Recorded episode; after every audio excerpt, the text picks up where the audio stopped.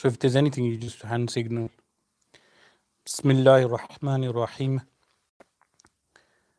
الحمد لله حمد الشاكرين والصلاة والسلام على سيد المرسلين سيدنا محمد وعلى آله وصحبه أجمعين اللهم صل وسلم وبارك على سيدنا محمد طب القلوب ودوائها ونور الأبصار وضيائها وعافية الأبدان وشفائها وصلى الله وسلم وبارك على سيدنا محمد كلما ذكرك الذاكرون وغفل عن ذكرك الغافلون Alhamdulillah, we are in the masjid, JIC Masjid, Woodlands Road in Birmingham.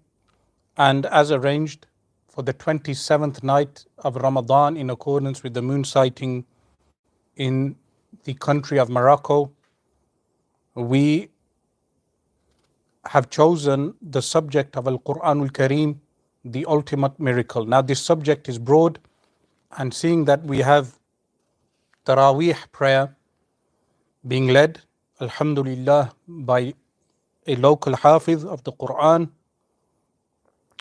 we will attempt to cover as much of this subject as is possible today. Firstly, with regard to this subject, this subject is broad, I'jazul Quran, the miracles of Al Quran al Karim, or the miraculous nature or the miraculous aspect of Al Quran Quranul Kareem. And of course, non Muslims and former Muslims or critics of Islam, they criticize Muslims with regard to this subject and attempt to find fault with Al Quran Quranul Kareem. Some examples of this which I jotted down.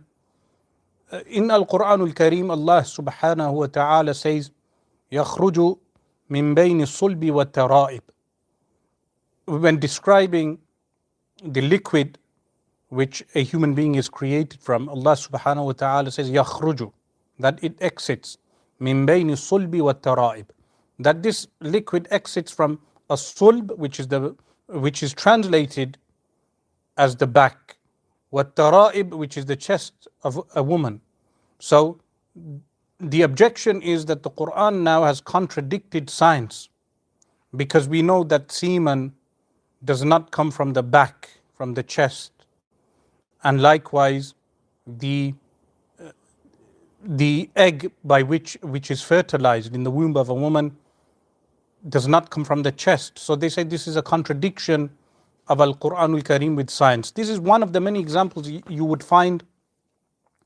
on videos people make in order to contradict Islam, in order to contradict Al Quran al Kareem with modern science. But these type of objections are faulty in their nature slightly because some Muslims may interpret these verses in a way which is not in the correct methodology, but also because the meanings of the words are not observed correctly. One of the main aspects of the study of Al Quran Al Kareem is the linguistical uh, discussions, the discussions revolving around the words, the specific words in Al Quran Al Kareem. So the word asulb, if someone says it just means the back, and they say that the semen does not come from the back, and they object to the Quran, this is a simplistic translation of Al Quran Al Kareem. يخرج من بين الصلب والترائب الصلب should be translated as the loins. But the real meaning of this verse, if you check the verse prior to it, it mentions um, uh, ma in dafiq. It does not mention semen, it mentions ma in dafiq. Ma is water. Ma in dafiq, that a water, meaning the some aspect of the semen is described as being ma, which is water, and this water, the Quran tells us, that the origin of the water comes from the loins. Now, that, that means the region from the backbone to the coccyx bone, the base of the spine. From that region, we know that the, uh, the nature of the sperm is to be created around that area before it disseminates into the other parts of the bodily organs. So, there is no contradiction between what we know empirically from science and from scientific study. Likewise, one of the former, non, uh, former Muslims, he made an objection that the Quran states that the mountains are pegs that stop the earth from shaking. And he states this contradicts modern science because with modern science we know that the tectonic plates cause earthquakes. When in reality the Quran describes the mountains as a rawasi. Rawasi is uh, translated by people as pegs or that which holds something down. And if these rawasi, these pegs were removed, the Quran states that the earth would convulse.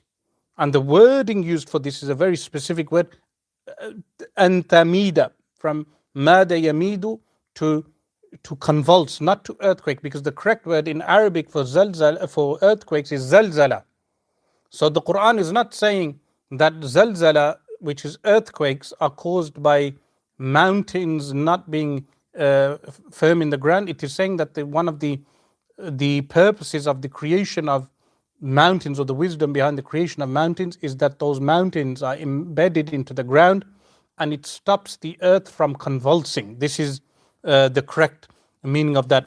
Likewise, a third sample uh, which I jotted down was in Surah Al Kahf, in chapter number 18 of Al Quran Al Kareem, the story of Dhul alayhi salam, which some of them erroneously translate as Alexander, but in the Quran it does not state that this was Alexander of Macedonia.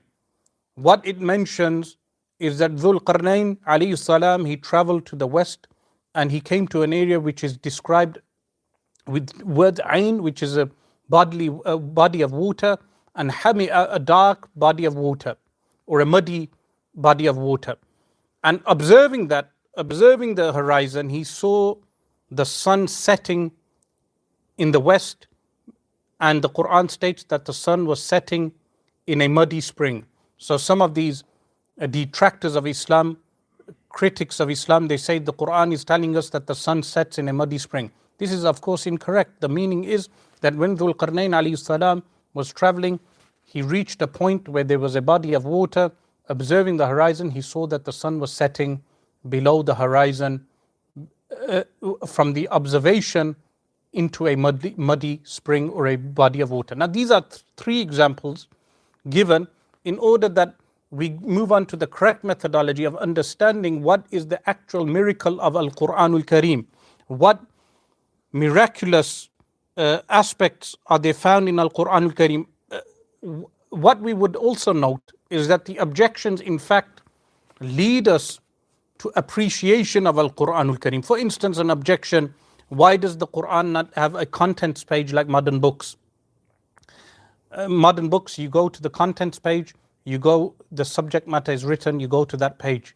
But in the Quran, we find that throughout the Quran, we start with Surah Al Fatiha, to Surah An-Nas, the Quran moves from subject to subject. So the, uh, the objection is, why is the Quran not composed like a modern book? But the response is simple, that how books were composed differ from time to time, from every century. If you read books which were written in the Middle Ages, they are different to books written today. And the way books will be written in hundreds of years from now will be different to the way they are written in the modern age. Therefore, the Quran has its own uh, unique compilation. But how and what is unique about this compilation? That the theme of the Quran is one. So, irrelevant to the chapter, surah, the theme of the Quran is one theme. What is that? Making humanity realize and recognize their servitude to their Creator. This is the theme. So, the Quran, when it brings in different subjects, it mentions those various subjects in order to incite the mind of the listener and his heart to know, or her heart to know, that the Creator is addressing me. This is the theme of the Quran, even though specific chapters of the Quran will have an overwhelming theme.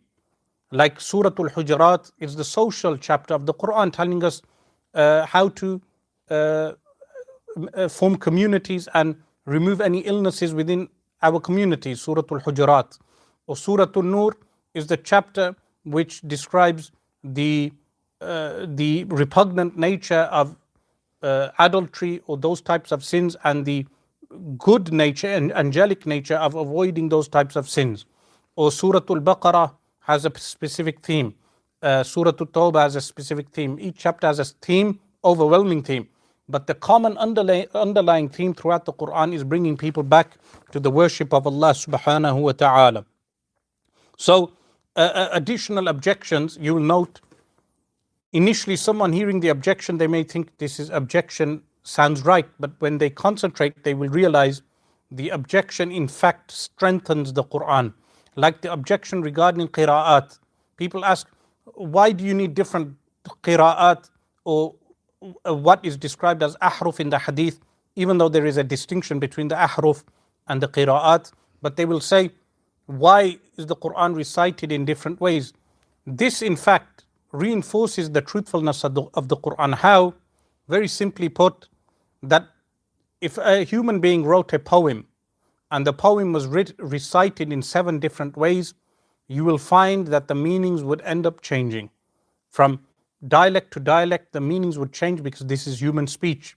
But what we notice with the 10 qira'at, because in total there are 10, that the meanings of Al Quran al Kareem do not, do not change and the qira'at do not contradict one another. So, this in fact is the miraculous aspect of the Quran that a text is recited in 10 different ways, 10 qira'at, yet the Quran does not contradict, the 10 qira'at do not contradict one another, and the eloquence is not harmed. So if someone had the works of Shakespeare and they recited those works in 10 different ways, the eloquence would be interrupted, the eloquence would be done away with. But because this is the, the speech, divine speech of Allah subhanahu wa ta'ala, He revealed the Quran and permitted the recitation of the Quran in different various ways which do not contradict one another. So the objection becomes a point of strength. Or for instance, uh, they may mention some of them that the huruf muqatta'at, the severed letters that come in the beginning of the chapters like alif, lam, mim, ha, mim, sad, yasin, qaf, noon, all these letters they say these are meaningless. Why are they placed in the Quran? This is the initial objection. But when you respond, and what is the response?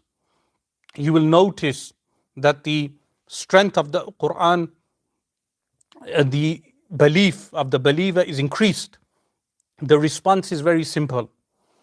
The response is that when these letters were recited to the pagans in Makkah al Mukarramah, Noon, Qaf, Alif Lam Mim, this was to say to them that these letters you possess, and these letters, the Muslims know them also. If you believe this Quran is man made and written and concocted by men, then you can use those, utilize those letters and challenge the Quran. But they were unable to do so. So when the Quran was recited and the huruf muqatta'at were recited, alif, lam, mim, this was a warning to them. Alif is a letter, Lam is a letter, Mim is a letter, Ha is a letter, Mim is a letter. 14 letters are dotted in the Arabic language and 14 letters are not dotted. If you include the Ya as a non dotted letter, 14 and 14, so 28 letters in total. And then you measure the, the letters in the huruf muqatta'at, they are balanced, meaning dotted and undotted letters, an equal number, equal amount. So they are told these are the letters. If you believe the Quran is made, then you make something like this also. So this objection again is fruitless. Or for instance, the objection of repetition. They have an objection that the Quran repeats itself. Stories are repeated. So the story of Musa alayhi salam is repeated throughout Al Quran al Kareem. The story of Nuh alayhi salam. Some stories are not repeated, like the story of Yusuf alayhi salam is in one chapter. But the objection initially to someone may sound valid. But when you hear the response, you will understand why this strengthens the validity or the belief of a believer in the Quran. That is, that this Quran, when was when a story is recited, whether that story is the story of Musa alayhi salam or uh, Isa alayhi salam or any of the prophets, the Quran is recited they are challenged, meaning the non Muslims were challenged, that if you believe this is man made, then you recite the same story with a different style that can equal the recitation of the Quran or that which is more eloquent than what we have recited.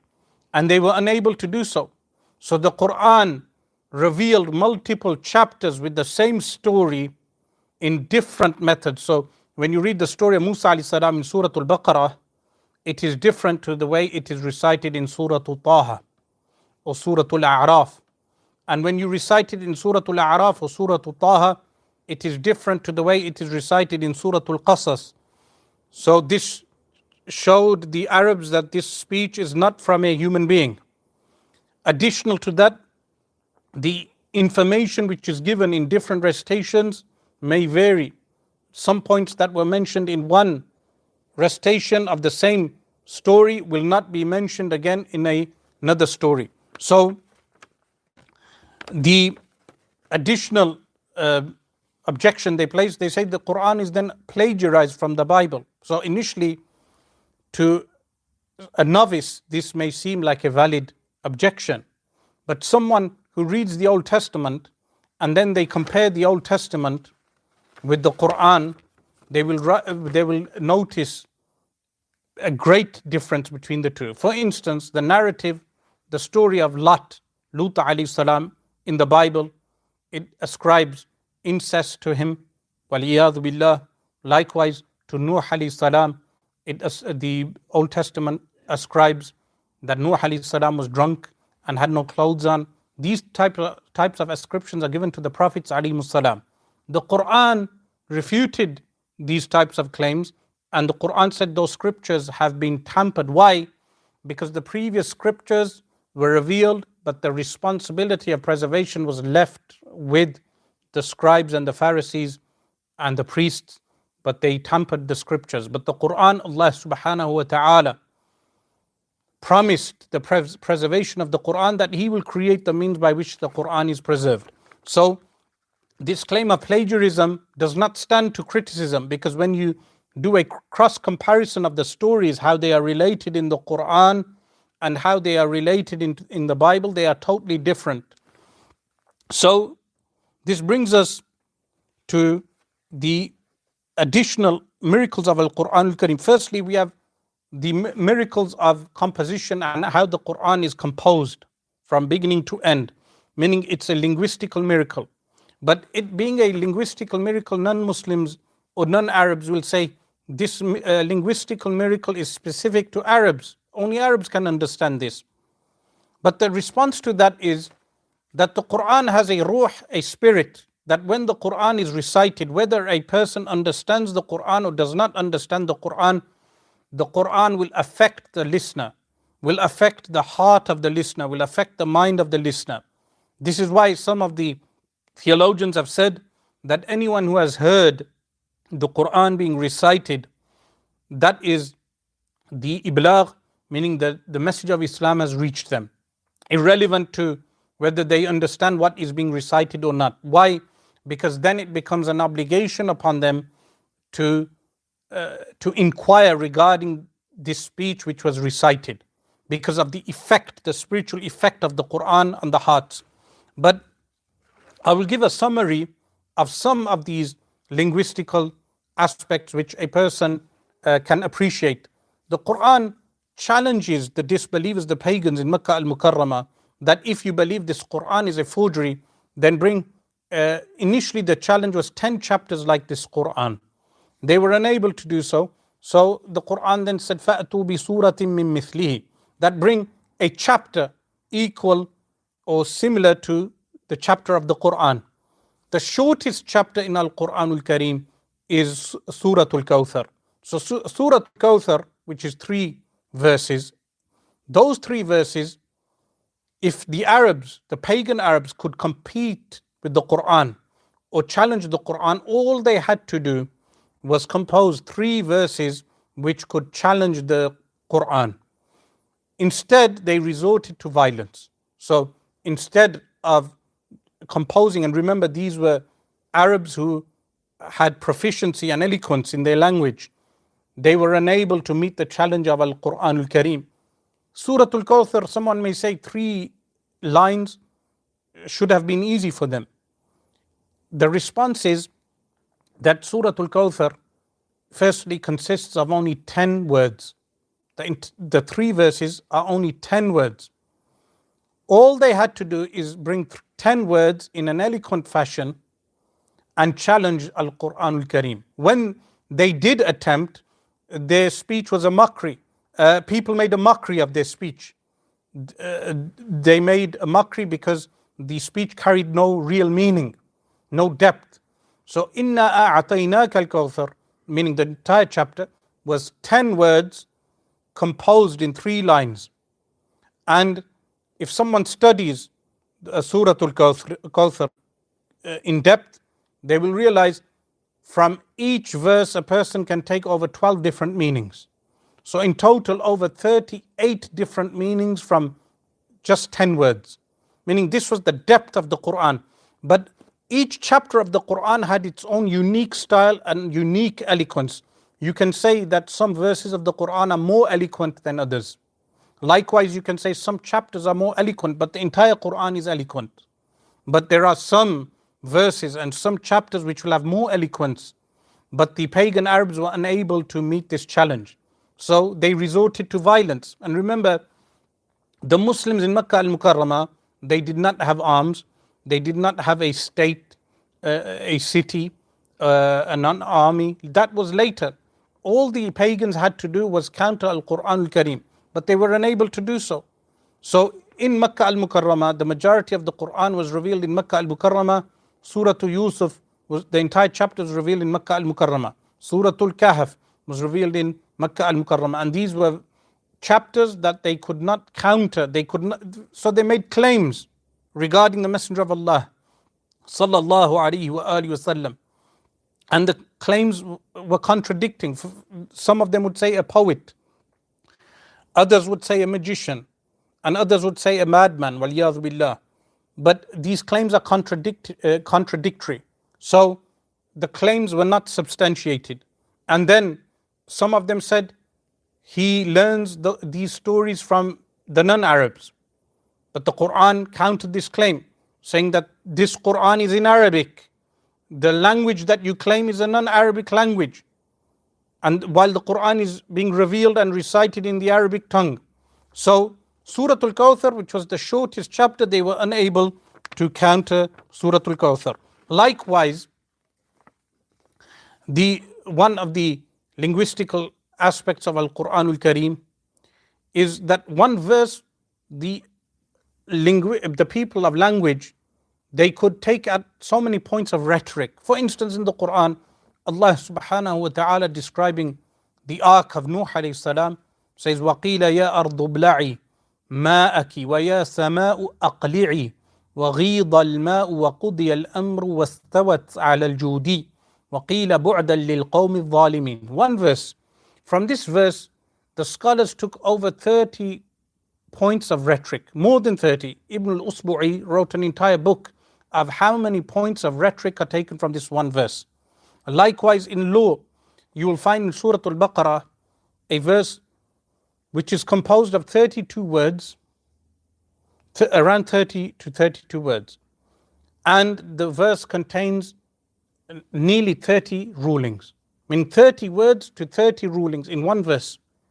That verse which uh, I mentioned with regarding the uh, story of Nuh alayhi salam uh, brings us to another aspect of i'jaz Quran, the miraculous aspect of the Quran. This one verse, aside from the linguistical miracle, the verse states regarding the ark of Nuh alayhi salam, wastawat ala al-judi, that this ark of Nuh alayhi salam, it wastawat, it landed where? On the mount known as al-Judi. That's all the Quran states, one word, al-Judi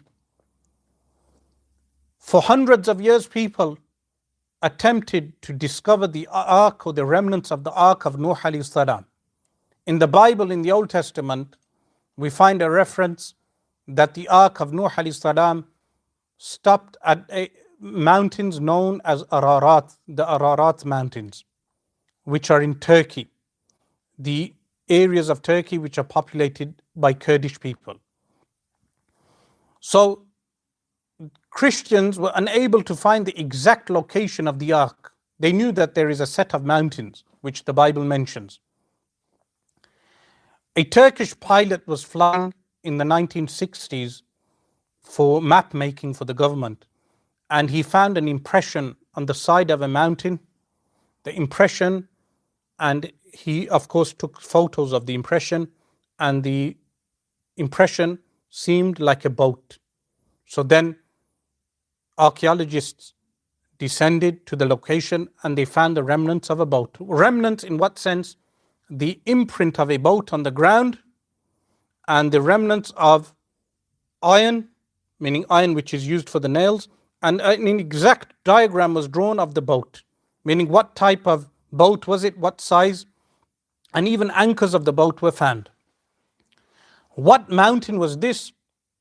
The locals, Kurdish people, told them that this mountain is known as Al Judi.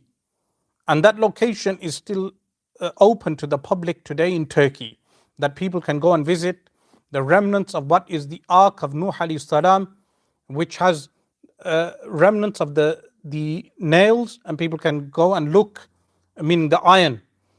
But the Quran states, وَحَمَّلْنَاهُ عَلَى ذَاتِ أَلْوَاحٍ وَدُسُرٍ Look at the preciseness. That we carried him in Surah Al-Qamar. We carried him, meaning Nuh alayhi salam, on a boat made from alwah, wood, and dusur. Dusur is iron, met, iron nails.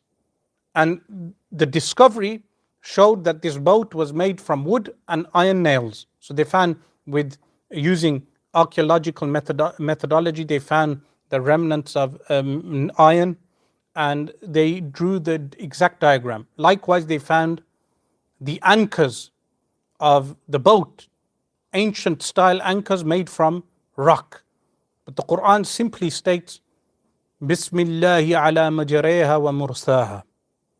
That the, the Quran states Bismillah uh, in the name of Allah, meaning He said when the boat uh, was on the sea, uh, in the water, majareha, on its flowing. So note uh, the word majare is written as majra. In one qira'ah, it is majra. But in qira'at hafs, it is recited as majire to give the feeling that the boat is moving. Majireha. But when it states wa mursaha, it was still the, the qira'ah is not mursaha, it's mursaha, meaning firm. Meaning even the qira'at have a subtle uh, indication towards what is meant in the Quran. But mursa is from arsa, referring to the anchors, the deep anchors that were placed. So when Nuh alayhi salam wastawat al judi, he stopped on al judi. Note the word istawa is to rise, that uh, and it also means when something lands, so or seats itself. So when it seats itself, istawa wastawat al judi, the boat was on the side of the Judi mountain. And if you look at the pictures of the remnants of the boat, it is a, a graphical description found in Al Quran Al Kareem. This is just found in that one verse. Likewise, the Quran throughout describes the ark of Nuh salam as ayah, a sign. We will notice that the, the word ayah is used sometimes for those things which are visible. One of those things which is visible today is that people can go and see the body of Fir'aun, which I will mention later. But another aspect here of the miraculous Quran is the law, the, the Sharia law. Now, of course, today there is a war against Sharia law, but how was the Quran miraculous in the law?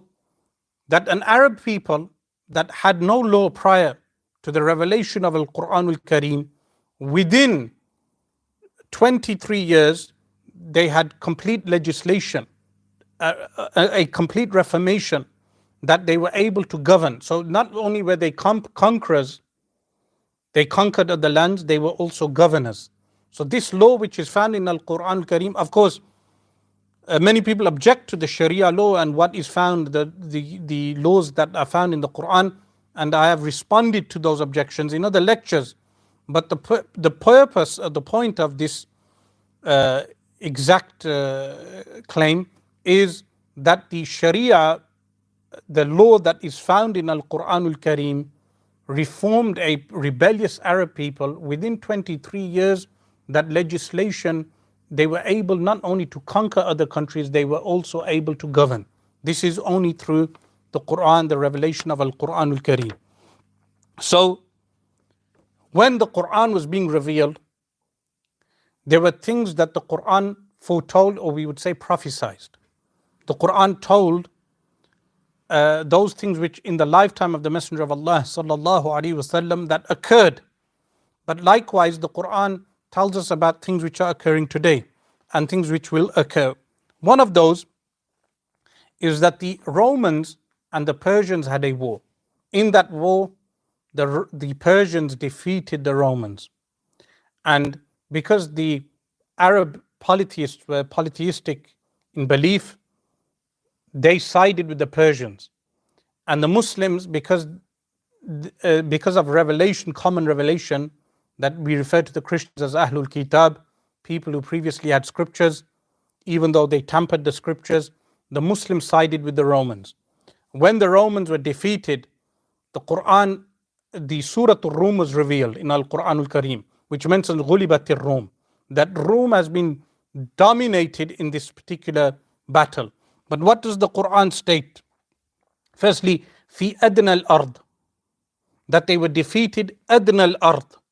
Adna is the lowest point of the earth. Now this uh, exact wording again, fi adna al-ard, I will not go into this, but if you do some research, you will find that the lowest point on earth is actually found in Jordan. So the Dead Sea, the lowest point on earth. Fi adna al-ard. I mean, look at the exact description even though the Roman army was defeated in Asham. So they were defeated in Asham. What does the Quran state? وَهُمْ مِن بَعْدِ غَلَبِهِمْ That after this defeat, what shall happen? سَيَغْلِبُونَ They shall defeat the, the Persians. سَيَغْلِبُونَ So the Quran now has told the uh, pagan Arabs that after this defeat, the Roman Empire shall defeat the Persian Empire. في بضع سنين in a few years بضع سنين the word bid'a is three to nine years what happened nine years later after the Hudaybiyah agreement the Romans defeated the Persians at exactly nine years later and the word bid'a is three to nine this occurred in the lifetime of the Messenger of Allah sallallahu alaihi wasallam and there is a famous story regarding Sayyiduna Abu Bakr as-Siddiq radiallahu anh, where Sayyiduna Abu Bakr as-Siddiq radiallahu anh, he made a bet prior to bet prior to gambling being haram in Makkah al-Mukarramah. And he won the bet with Umayyah bin Khalf. And then Umayyah passed away, and then Sayyiduna Abu Bakr as-Siddiq radiallahu anh took the money from his offspring. Uh, the bet was made, of course, prior to gambling being prohibited. So, likewise, uh, when Hudaybiyah occurred, some of the companions were grieved that they cannot enter Makkah al Mukarramah and perform the Umrah. So the Messenger of Allah sallallahu alayhi wasallam, Surah Al Fath was revealed. Also, Allah subhanahu wa taala informed the believers la tadkhulanna al that you shall surely enter al masjid al haram شاء الله آمنين if Allah wills with not only entering Makkah al-Mukarramah and al-Masjid al-Haram آمنين that you should enter in a state that you shall be in peace meaning the polytheists would be unable to harm you at that time it seemed impossible but the prophecy of the Quran occurred as foretold in Al-Quran al-Kareem likewise when Allah subhanahu wa ta'ala informed the Messenger of Allah sallallahu alayhi wasallam, Wallahu ya'asimuka minan nas. Allah subhanahu wa ta'ala will protect you from the people. This, some people may say, there is nothing major in this. But the response is when this was revealed, the Messenger of Allah sallallahu alayhi wasallam called out to the companions who were guarding him with swords and he ordered them to leave no one would carry out the protection of the Messenger of Allah sallallahu alaihi wasallam. Considering how approachable he was, at one point the Messenger of Allah sallallahu alaihi wasallam went on a ghazwa, on a battle expedition, and they reached a valley, and the companions scattered, and some of them went under trees to find shade, and the Messenger of Allah sallallahu alaihi wasallam lied down under the shade of a tree, and a polytheist came, an Arab Bedouin, with a he took the sword from the branch because the sword was hanging off the branch and he threatened the life of the Messenger of Allah sallallahu alaihi wasallam, saying, "Who will protect you now?" The Messenger of Allah sallallahu alaihi wasallam said, "Allah." So the sword dropped from the hand of the man. Famous incident. And the Messenger of Allah sallallahu alaihi wasallam took the sword and said, "Who will protect you now?" And the man then said that you are such a person that you will never take retribution and the Messenger of Allah وسلم, allowed him to leave. And the man then took a vow never to undertake any war against the Messenger of Allah. وسلم. So, this in itself, that the Quran gave a promise you will be unharmed. No one was able to harm the Messenger of Allah وسلم, in battle or with swords or anything of that nature. So, likewise, uh, these are things that have occurred. But someone may say, what things are occurring today that the Quran tells us? For instance, the uh, in Surah Al-Isra, which is chapter seven, uh, 17 of Al-Quran Al-Karim, also known as Surah Bani Israel, if you read the first 12 verses, it tells us regarding the dominance of the state of Israel. وَلَتَعْلُنَّ عُلُوًّا كَبِيرًا And also وَلَتُفْسِدُنَّ فِي الْأَرْضِ مَرَّتَيْنِ that you shall cause corruption on the earth twice. Once has already occurred, and the second one is occurring today. Additional to that, the Quran foretold in that same chapter that the believers shall take uh, the city of Jerusalem and they shall take the city of Jerusalem for a second time. Both of these things are mentioned in Surah Al Isra or Surah Bani Israel. But around the time when the Zionist movement was founded uh, by Theodore Herzl and his fellow conspirators in the late 1800s, even though it was a theme that was building up to a formalization of Zionism in 1897, around that time, I think around 1890, the body of a foe of humanity was founded. Whose body was that? That was the body of Fir'aun. Many of the scholars have identified Fir'aun as Ramesses II. And the Quran foretold regarding the discovery of the body of Fir'aun and the preservation of the body of Fir'aun. That when Fir'aun was drowning, Allah subhanahu wa ta'ala addressed him that فَالْيَوْمَ نُنَجِّيكَ بِبَدَنِكَ That today we will shall preserve your body.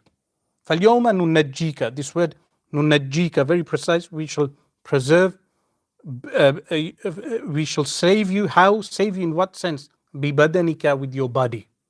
Why? لِتَكُونَ لِمَنْ خَلْفَكَ آيَةً In order that you, لِتَكُون, you, O Fir'aun, become for those who come after you, ayah, a sign. Note the same word ayah is used for the ark of Nuh alayhi salam, a sign, a visible sign. So Fir'aun became a visible sign in the late 1800s, around the same time when Theodore, Theodore Herzl attempted to bribe Sultan Abdul Hamid Thani uh, with gold coins to buy the land of Palestine, the enemy of Bani Israel was found, Fir'aun. Meaning, as if to say that the corruption that Fir'aun caused on earth do not cause the same corruption. So this corruption is foretold in Al Quran Al Kareem, also in Surah Al Hashr. If someone studies Surah Al Hashr, and verses of Surah Ali Imran, there are many verses which foretell the establishment of uh, the state of Israel. So, and the discovery of the body of Fir'aun. Another example is the Surah, uh, Surah Tabbat Yada. Tabbat Yada was revealed in the lifetime of the Messenger of Allah sallallahu alaihi wasallam, and Abu Lahab was condemned. Now, all Abu Lahab had to do was to say, I believe in Islam. By accepting and, and acknowledging Islam, he would contradict Islam because the Quran foretold that he will go to hell, meaning as a disbeliever. But he lived for many years after. So to contradict Islam, all he had to say was, I am a believer, I believe in you. And this would contradict the very revelation of the Quran. And the Quran, billah, uh, according to them, would become a mockery and uh, people would uh, uh, make a, a, joke of the Quran. But this was impossible because it is the speech of Allah subhanahu wa ta'ala. So Surah Abu La, uh, Surah Tabbat, Tabbat Yada Abi Lahabin wa Tab. This chapter establishes the truth of the Quran that the chapter was revealed in Makkah al Mukarramah and Abu Lahab lived for many years after, but yet he was unable to just say, I accept Islam and contradict Al Quran al Kareem. In Al Quran al Kareem, there are other miraculous aspects like the Rasmul Quran, the way the Quran is written. Now, of course, we do not have ample time to go through all of that, but even Rasmul Quran, the, the orthography of the Quran has a very subtle science like in Surah Al Kahf, meaning when Khidr alayhi salam addresses Musa alayhi salam, and the word tastati'u, able, is changed three or four times. Meaning when Musa alayhi salam, his patience decreases, the way the word is written is shorter, meaning each time the word shortens. So initially Musa alayhi salam had more patience. So the word is written complete.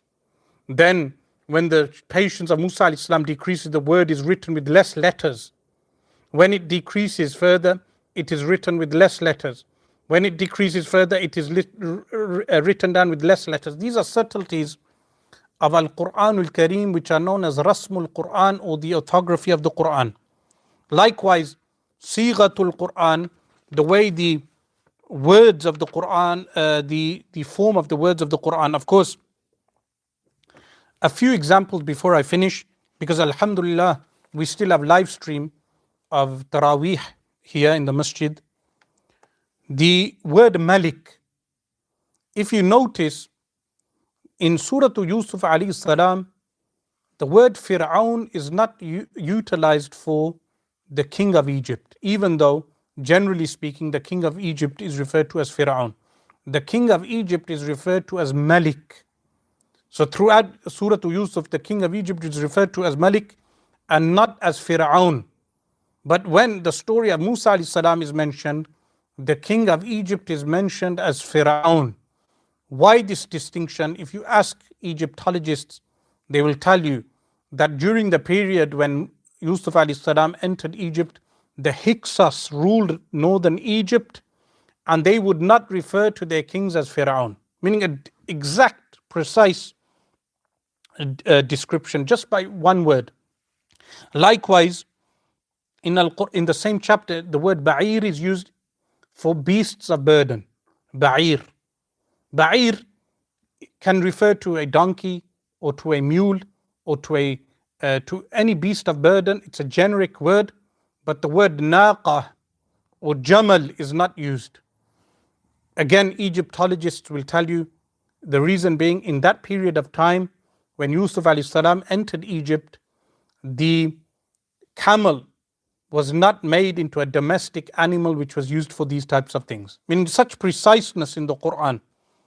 Likewise, in Al Quran Al Kareem, uh, where Allah subhanahu wa ta'ala tells us how Fir'aun addressed Haman. Haman was the chief architect. Fir'aun addresses him and says, فَأَوْقِدْ لِي يَا هَامَانُ عَلَى الطِّينِ now, firstly, the word Haman. In the Old Testament, the word Haman is used for the king of, uh, for uh, the minister of the king of Babylon in Iraq from a previous age, the, uh, from the time of Ibrahim salam. But the word Haman in the Quran is used for the chief architect. So when this, if the Quran was plagiarized from the Old Testament, then the, Muslim, the Quran would have referred to as Haman as the minister of Nimrud, but instead he's referred to as the architect of Fir'aun. But if you ask Egyptologists again for the meaning of the word Haman, you will find that they will tell you because hieroglyphics are a discovery that were that was made when the Rosetta Stone was found. So the, when Napoleon entered Egypt in 1797, his army found a stone which is known as the Rosetta Stone. From the Rosetta Stone, they deciphered hieroglyphics. When the British made, uh, when the British defeated Napoleon, one of the things that they took from him was the Rosetta Stone. So the Rosetta Stone is found in London. But the when they deciphered hieroglyphics, from that they uh, in encyclopedias you'll find that the word Haman, according to Maurice Bucaille, the word Haman is specific for the chief architect. Likewise, in this verse, when Fir'aun addresses Haman, he says, فَأَوْقِدْ لِي فَأَوْقِدْ لِي uh, Make a fire, أوقد from to fuel a fire, على الطين upon mud. So people today, they ask, how were the pyramids made? Just from this wording of the Quran, we understand that the pyramids were made from mud, meaning people ask, how were they able to transport boulders so huge from one location to another location and be able to build huge uh, pyramids? The response is very simple that they transported the mud, and with the mud, meaning if you make a cube from wood, you place mud into the wood and you, you bake the mud, a stone is made. So, this is how the pyramids were made by they trans, by transporting the mud to the location, which is easier than transporting the boulders, boulders of brick, huge bricks. So, of course, there are many other aspects uh, of uh, linguistics in the Quran. For instance, in Surah Al-Nahl, where Allah subhanahu wa ta'ala addresses the bee.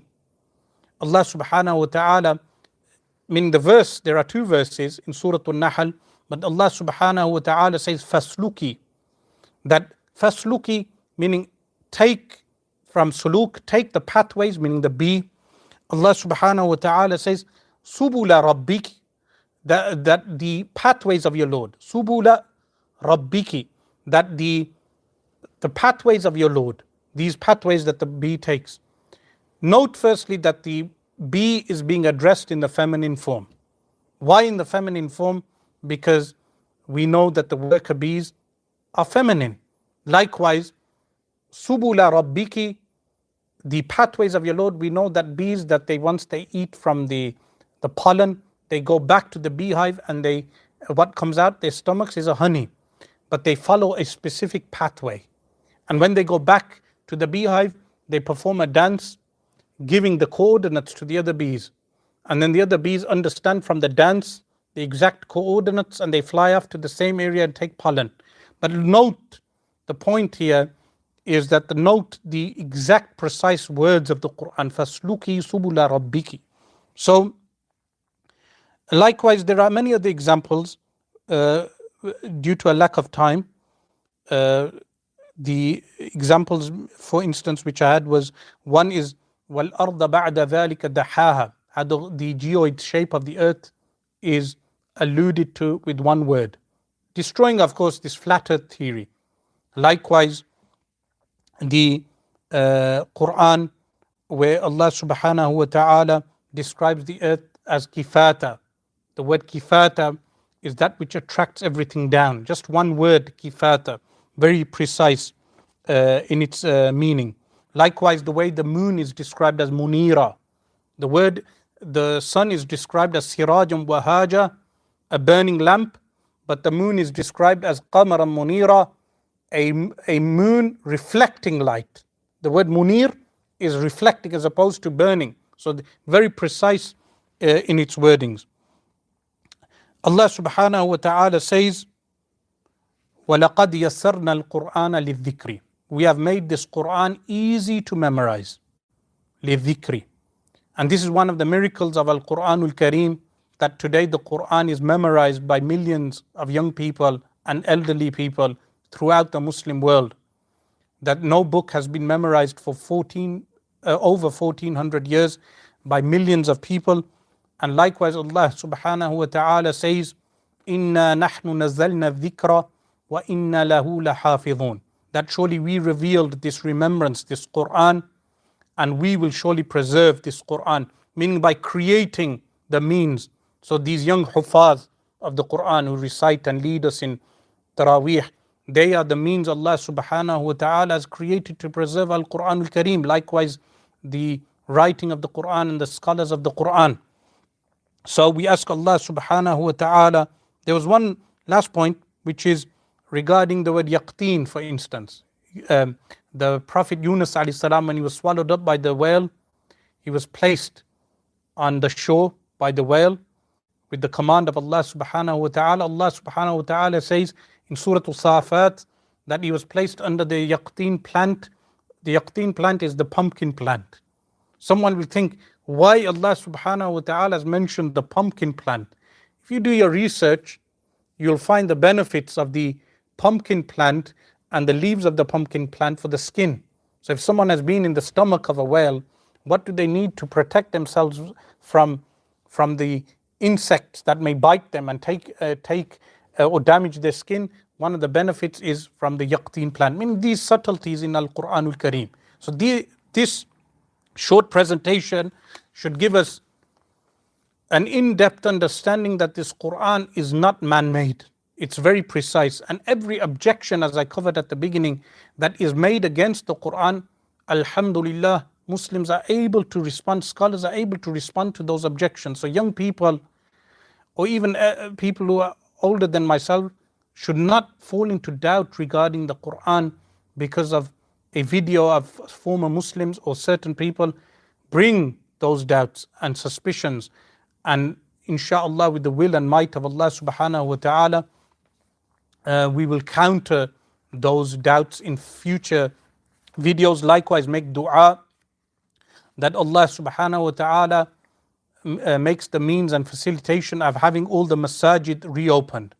That the masajid reopen, uh, that uh, all the masajid in throughout the world reopen, that we can have our congregation and carry out durus, lessons uh, like this with people present in the masjid.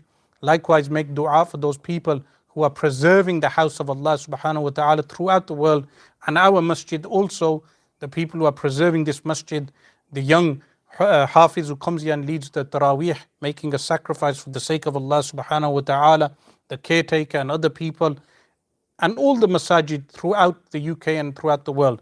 Likewise, with regard to Eid prayer, many people are asking regarding Eid prayer. Inshallah, on Friday night, I should be going live uh, on the Lozells Road Masjid Facebook link, on their Facebook link from home. Uh, we, are following the guidelines of social distancing. So from home, I will be going live on the Lozells Road Facebook link, a live questions and answer session. And from the Jamatia Center also, they will uh, link on the Jamatia Facebook page also with that same questions and answers. Place your questions there, and I will discuss the Eid prayer issue also in depth. Also, we ask Allah subhanahu wa ta'ala to make things easy on this night of the 27th of Ramadan. جزا الله عنا سيدنا محمدا صلى الله عليه وآله وسلم ما هو أهله سبحان ربك رب العزة عما يصفون والسلام على المرسلين والحمد لله رب العالمين